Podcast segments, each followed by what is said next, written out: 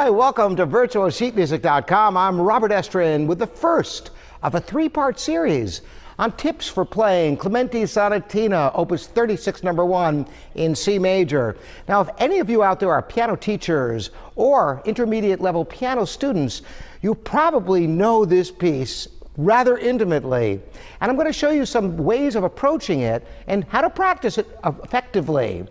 This is a piece I have taught hundreds of times, and uh, you know, I decided to do this today, and I sat down and played the whole sonatina, even though I haven't played it probably in years, and it's all like emblazoned in my brain. So I thought, why not share it with you? So we're going to start today. This week's presentation is on the first movement.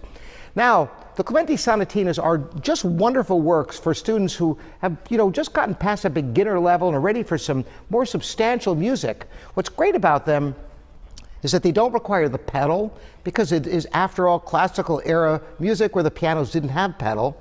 And you can really focus on the clarity and exact execution of the hands. And it comes down to two facets of technique that you must master and you must differentiate, which are finger technique and wrist technique, which I have videos on, incidentally. Now, the wrist, by utilizing the wrist for staccato, you can get a nice difference between legato and staccatos.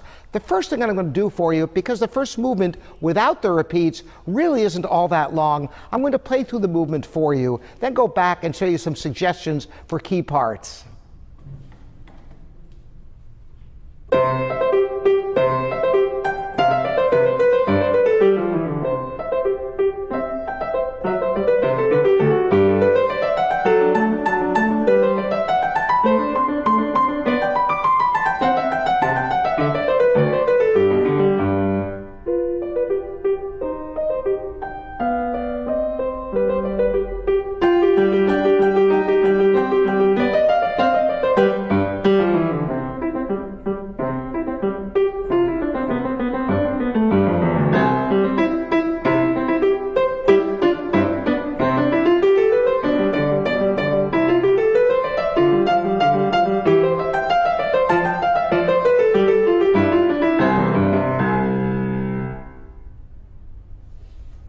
Now, there are many aspects to how to work on this. The first thing is that it really is not that hard to memorize, and it will serve you well to memorize it first, so you don't have to be constantly looking and back and forth on the score. And I have a video on how to memorize, and this is a perfect piece. If you haven't memorized music before, this is a perfect piece to, to memorize because the memorization is not that difficult for this piece. So we have the different subject and, and, uh, and second subject, and in the right hand, you notice right from the very beginning, you have a lot of different phrasing. And what you want to do is utilize the wrist. I'm going to start with the left hand, so you see how the wrist, wrist functions independent of the arm. So when you have staccatos in the left hand, instead of playing them like this, with the arm, play them with the wrist, and you will hear the difference, a real snappy sound you get. You hear that difference? That's what you want throughout the entire piece to get really articulated staccatos. Now, in the right hand, it's a little bit trickier because you have slurs and staccatos. So you go down on the first note of the slur and then up for the staccato. So watch how this works.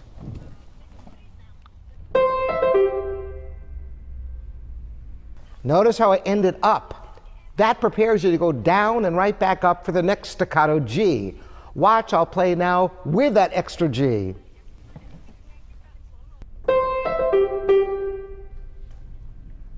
Notice how I'm not moving the arm. I'm going to do it moving the arm this time. You'll not only see a difference, but you're going to hear a difference. The arm is big and it can't, it can't snap back so quickly as, as a wrist does. Listen to the crispness of the staccatos from the wrist and watch how my arm is not moving up and down, just the wrist.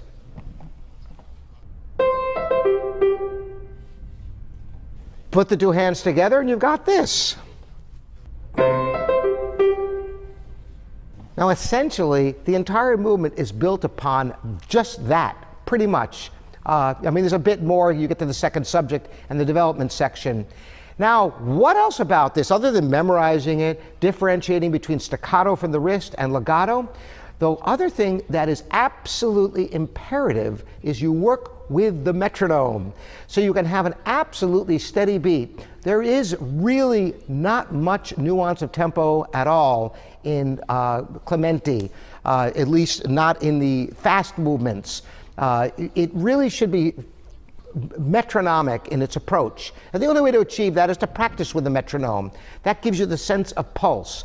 You can start at a slower speed and work your way up, but I really recommend strongly working on the metronome.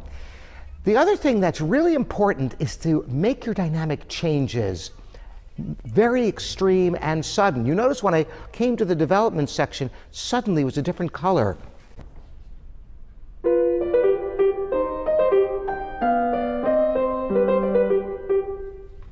And then forte right away. Don't blend into it, but hit it right away.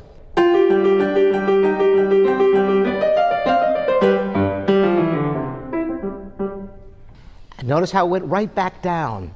So it's the angularity of dynamics, the precision of rhythm, and the differentiation of phrasing of staccatos and legato that really bring this music to life. And this isn't just true of the first movement of the Clementi Sonatina that we're discussing today. This is a universal truth about much classical era music, not just Clementi, but in Mozart and Haydn as well. I hope this has been helpful for you. Next week, when we discuss the second movement, it's a very different techniques that go into the second movement, this beautiful, slow, lyrical movement. And I hope you join me for that as well. Again, Robert Estrin here at virtualsheetmusic.com. Thanks so much for joining me.